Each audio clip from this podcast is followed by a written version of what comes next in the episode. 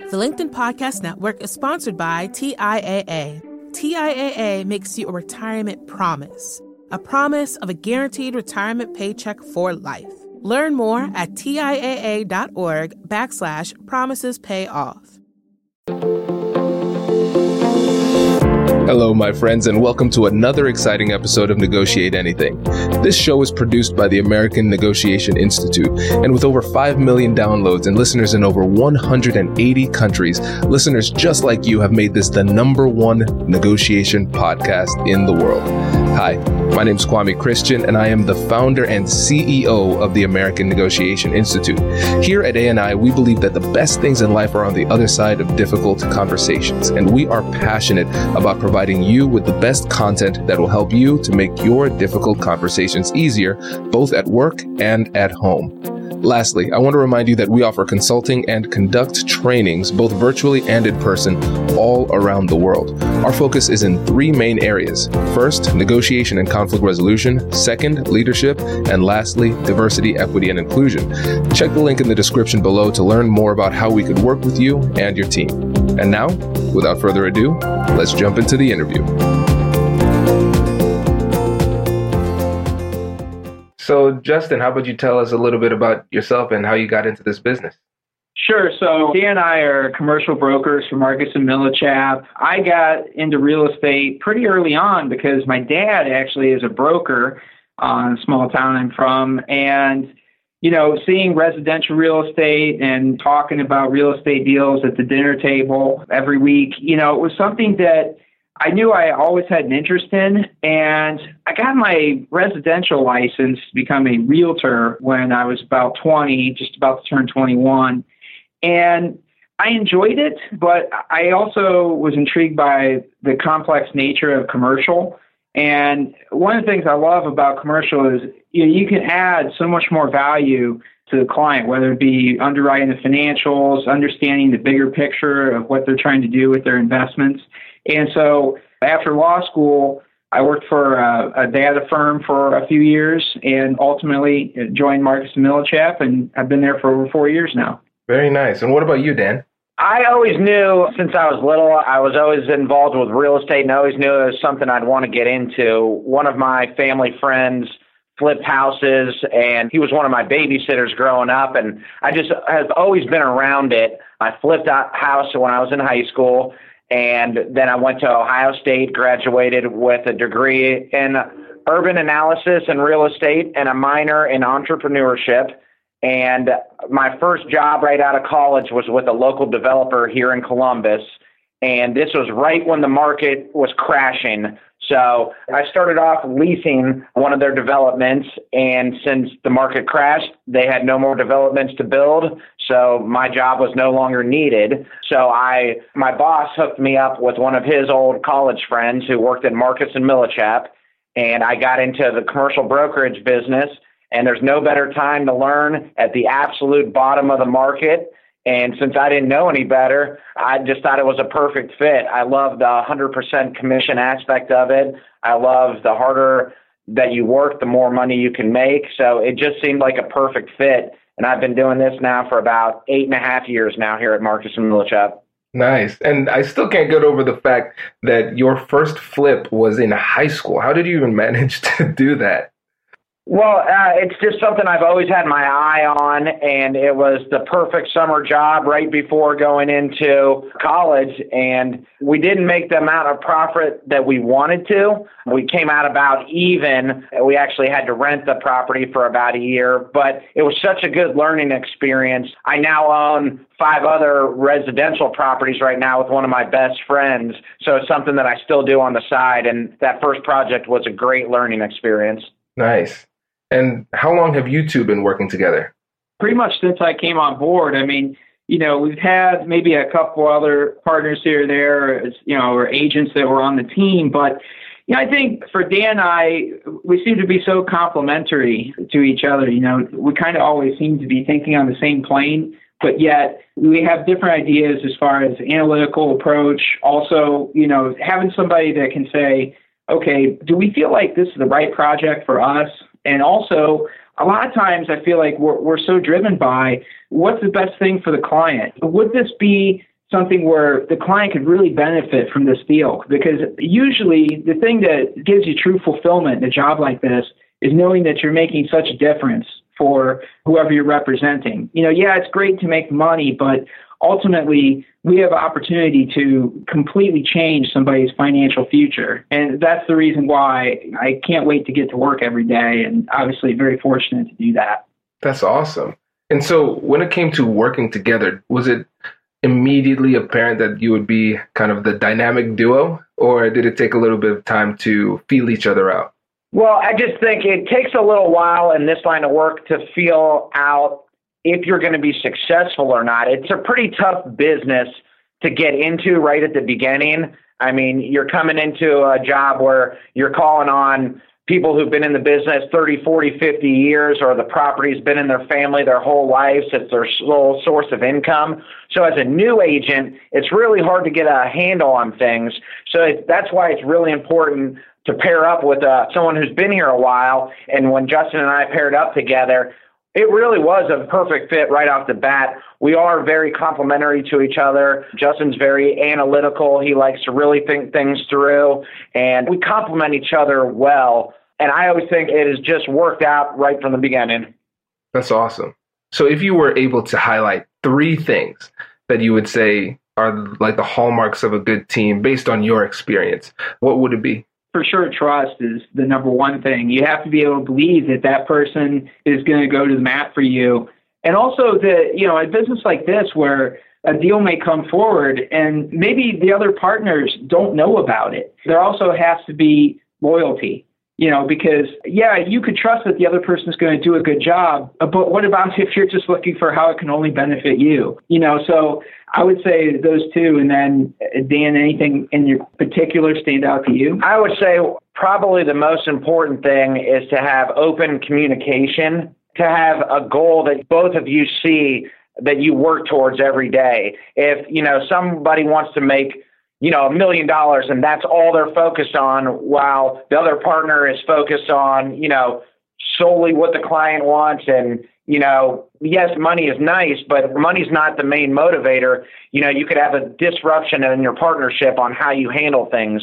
So I think it's extremely important to align yourself with a teammate who you guys have the end goal in mind, where, you know, Justin and I pride ourselves on really focusing on what's best for the client.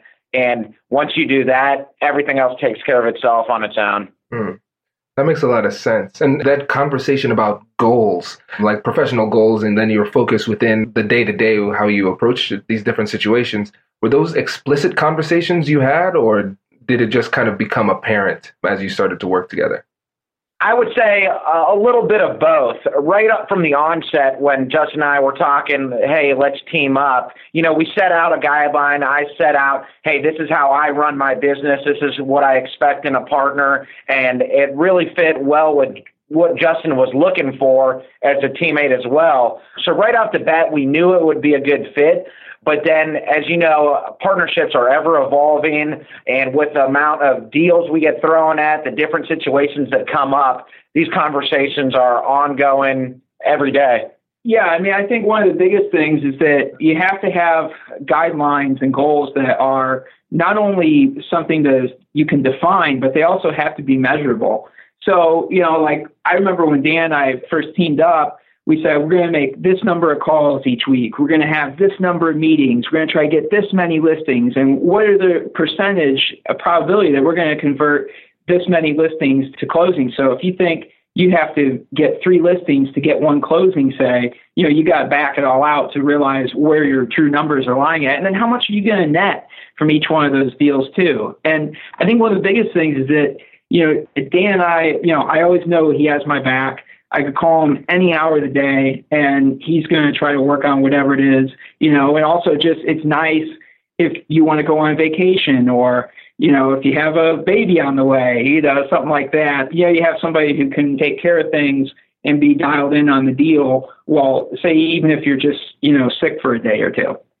And I think to add to what Justin says, especially about the ratios part, and early on when we were setting standards, you know, you've got to make a certain amount of cold calls a week to be successful. It's just plain and simple. It's a numbers game. And I would constantly be on Justin. Hey, Justin, you got to get your calls up. You got to get your calls up. And he wasn't exactly seeing the correlation between cold calls and proposals.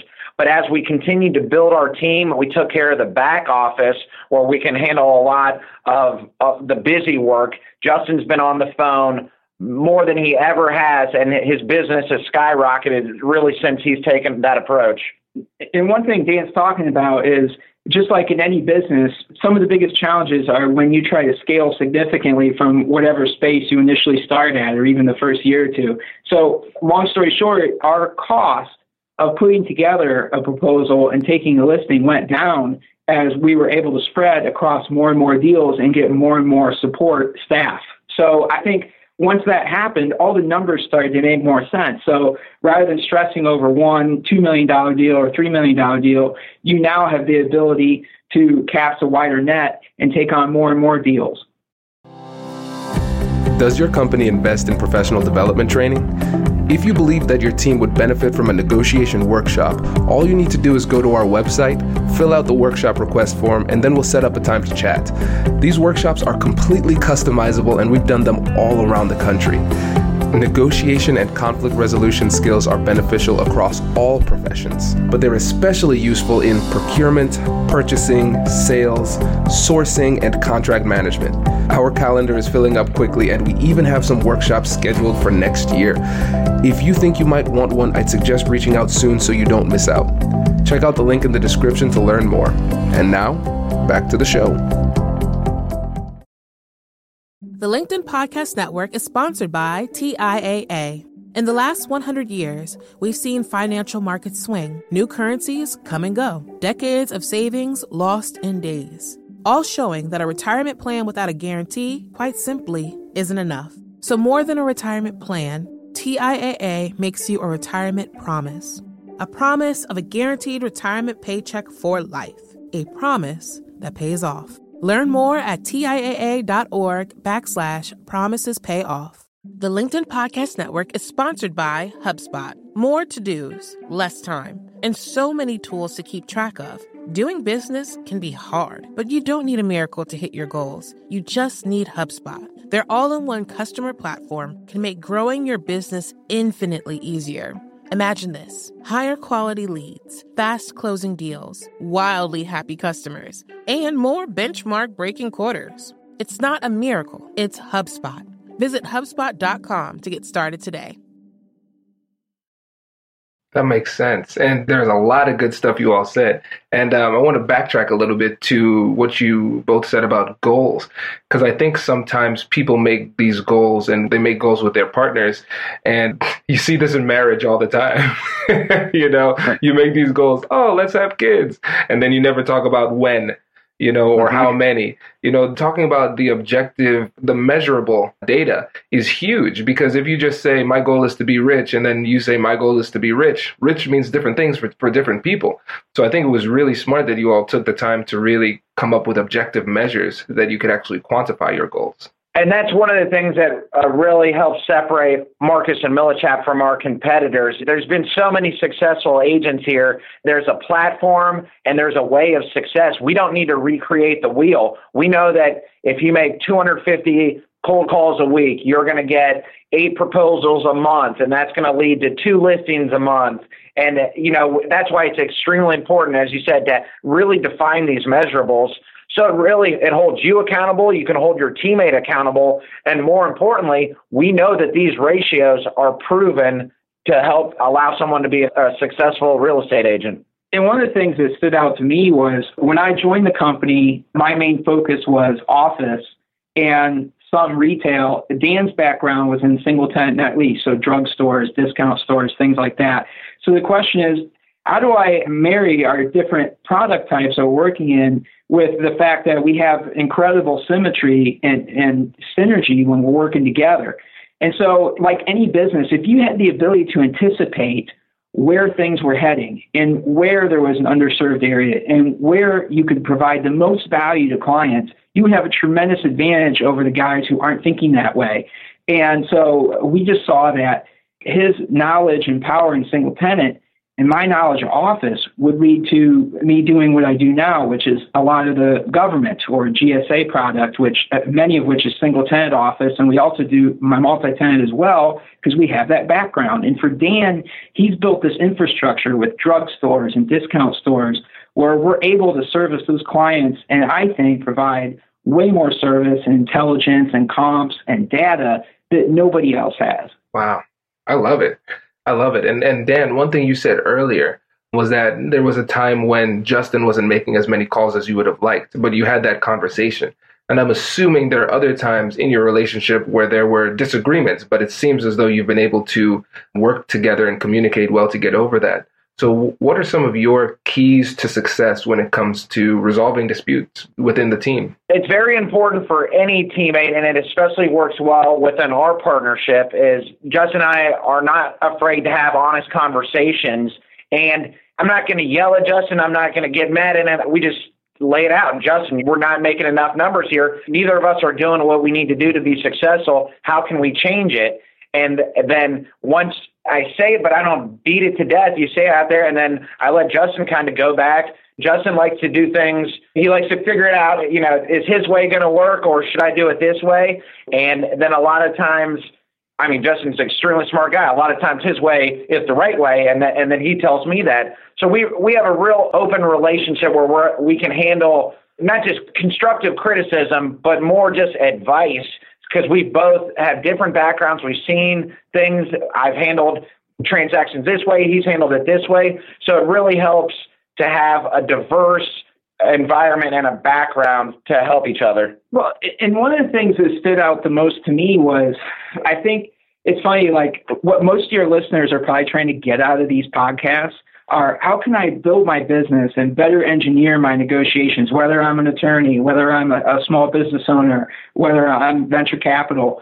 The real takeaway is that we can't be arguing over whose idea, quote unquote, won. You know, it's very similar to, you had Jim Tressel on recently, and Tressel was talking about how when they go into game plan for the next contest, they can't get caught up with, hey, whose idea won last week? Or, you know, you wanted to come up with more of a run balance game, but we think against this defense, we're going to have to pass more. You can't then be sour grapes and be resistant to going all in on whatever plan everybody ultimately agrees to. And, you know, the other one that I listened to recently that stood out to me was with the former head of the F B I interrogation unit, who then is a professor at Harvard. Mm-hmm. He was talking about how it's so much more effective to let people arrive at their own conclusion rather than just directly beat into their head. So, you know, a while back, Dan and I were debating about whether or not to take this listing. And I was all gung-ho about it. Dan was kind of reserved. And we end up with the conclusion that if you're going to take it, it better be one that we can get at the right number with the proper fee, and we can be able to turn it into other listings and properly serve that client. We don't want to take a listing that we can't do everything possible to maximize the value. And so, you know, I kind of I thought about it for a little bit, and then we came back, and it ended up being the best conclusion, because not only did we get the listing that I really wanted, we had it done the way that ultimately was the best. It happened to be the way that Dan decided. I don't care whose idea it was. I just care that we're on the same page. It's the best for us and the best for the client. I love this, because you all are essentially interviewing yourself. These points you're making are so great that I can just sit back and just listen myself. This is really cool. And Dan, I want to go back to one of the things you said uh, when it comes to dealing with these conversations, because it mirrors what Justin just said. You ask questions and you listen, and you take the time to show you appreciate the person by giving them time to talk. And so in the example you gave, Dan, you said you gave advice. You said, this is the problem that I'm seeing. And then the question was brilliant. How can we be more successful? Open-ended, gives Justin the time to process it. And earlier you said that Justin's really analytical. So you said, essentially you said to yourself, I trust in Justin as a partner, and I trust in his business intelligence. He's going to figure it out. I don't need to micromanage him. And I'm assuming you probably appreciated that approach, Justin. That's exactly the approach I took. And it's part of our training here at Marcus and Millichap. I mean, number one, we learned to ask open-ended questions. And just like one of your other podcasts, don't be afraid of silence. That's what a key thing we do every day, especially when we're in negotiations, when we're on a cold call. You got to get the client talking. You got to get the other person talking, and that really let them come to the conclusion, and then it works out best for everyone. Because, you know, one of the things that we always have to keep in mind is that we don't convince anyone to sell, nor do we convince anyone to buy.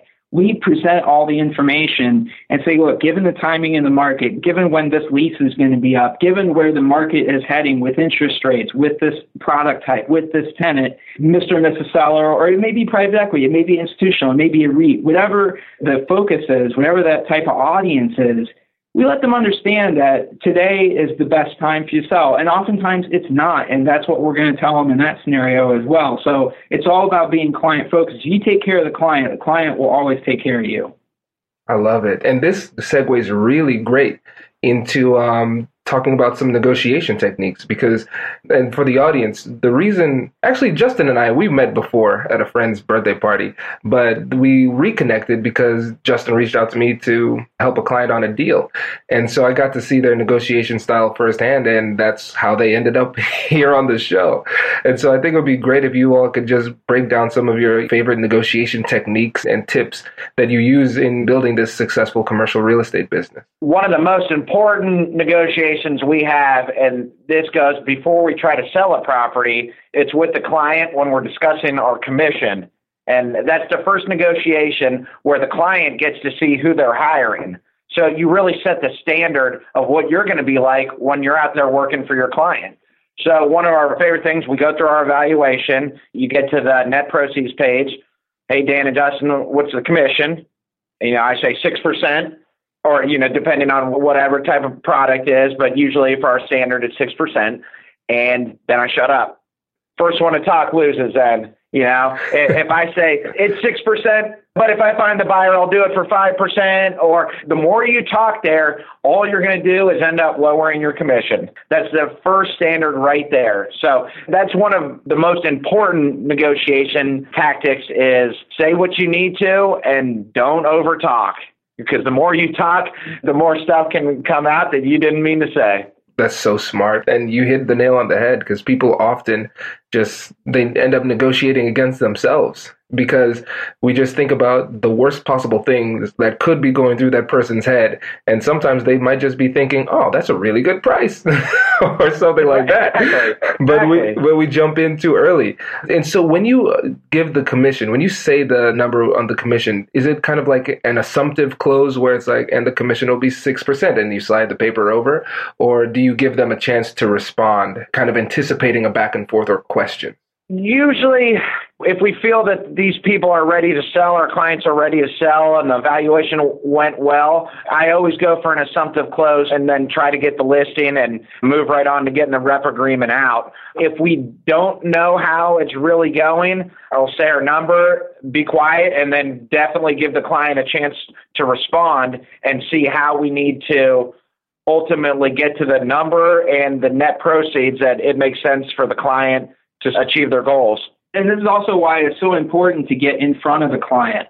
You know, whether you're dealing with some kind of partnership negotiation or you're actually dealing with someone who is buying your product or whatever the case may be, you want to be face-to-face. You can see the reaction when you present that item. When you slide that offer or that proposal package across the table, you want to be able to see their eyes light up when they see what kind of price you think you can get for them and what kind of facts it's grounded in. And, you know, every once in a while, you will run into a situation where they're concerned about the timeline, they're concerned about the price, there's some aspect of the deal, and you can tell that there's some kind of objection you have to overcome. And we always say, never give something up without getting something back in return. So, you know, oftentimes clients, and sometimes agents fall in this trap as well, they think of it just like, you're going to throw out six, and I'm going to throw out five, and you're just going to cave and take five. And like Dan said, not only are you auditioning there, but you have to have a, a bigger view of how the deal is going to come together. And look, Range, you're, you're not just talking about how you're going to take this listing. You're going to talk about how you're going to close this deal and get your client paid.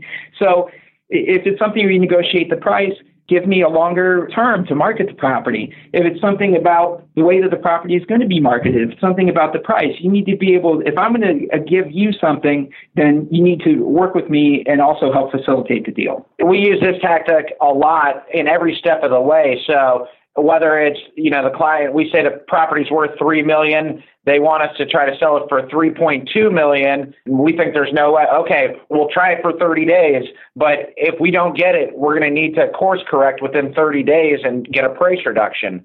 Or say we're under contract with somebody and, you know, they're financing, they need an extra ten more days, you know, the appraisal didn't come in in time. Guys, can we extend the financing contingency ten days? Yes, but we're going to need you to put down an additional fifty thousand dollars non-refundable to get your extension. That's something our, our manager really harps on. It's always get something in return when you're giving up something. And, and for people who maybe don't work in the real estate or transactional space, when Dan's talking about non-refundable, that means that that money goes hard. If the buyer decides to walk from the deal after you've granted them this fourteen-day grace period, that twenty grand or fifty grand or one hundred grand goes hard. And when you say goes hard, elaborate on that term too. Sure. So it's going to go into escrow. And then if the buyer decides to not go through with the deal, the money will then be released to the seller as a, a breakage fee or what you might refer to as liquidated damage. Gotcha. That makes sense. And again, this this is so good. Um, I, I want to go back a few minutes because I realized I introduced the term and I didn't explain it. When I talked about the assumptive close, for the listeners that don't know, that's when you put down an offer and then you act as if we're assuming that you accepted it. So a classic example is if somebody's trying to get you on a sales call and they say, hi, are you interested in this product? Uh, you know, maybe. Well, how about Thursday at three p.m.? And so you didn't ask if you wanted to do a call. You kind of just assumed that they would and then moved on to the closing date. So that's what we meant by assumptive close. And another thing you said, Dan, that was really good was the fact that when you're giving these numbers, you're always doing this in person. I was uh, just talking to one of my friends this morning, actually, and she was saying that sometimes when she gives numbers via email, people just ghost her. They they don't respond ever again. But if you give these numbers in person, you have the opportunity to read their responses. Are they going to accept it? Is there a little bit of hesitation? And now you're in a position where you can answer those questions. So if you can't get them in person, at least get them on the phone so you can have that negotiation. That's what we really stress uh, whenever we're going through an evaluation.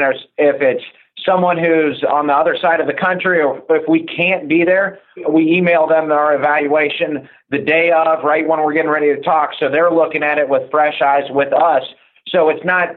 Yeah, hey, the three point two million dollars, that's the purchase price. But we want to show you how we got there. That's the most important part. So if you just give the numbers without any backing, you don't get to tell any of your story. You don't get to go through the comparables.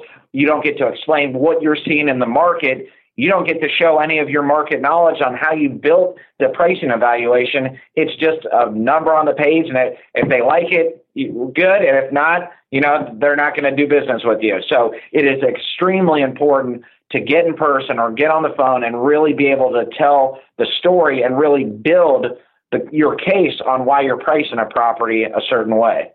Right. And and in your industry, um, I would say, and I'm not familiar with this, you can correct me if I'm wrong here, but it's almost an audition for your skills. If some, if you say six percent as your commission and somebody says three and you say three, really, how can they have much confidence in your ability as a professional to negotiate on their behalf? Exactly. And if I'm going to say six percent and my competitor's charging three, I'm going to tell you why I'm worth the six percent. I'm going to show you, hey, we've been known to close deals at list or above list price. Or if you go with us, we're going to close your property within sixty days. We're able to generate ten offers. Here's our marketing process. Here's the value that you're getting for the commission we're charging. So it's always important to be able to explain yourself to your client like that. And not only that, so often we're able to take what other brokers have done for them in the past, if they've already attempted to sell the deal before, and show them specific examples of where that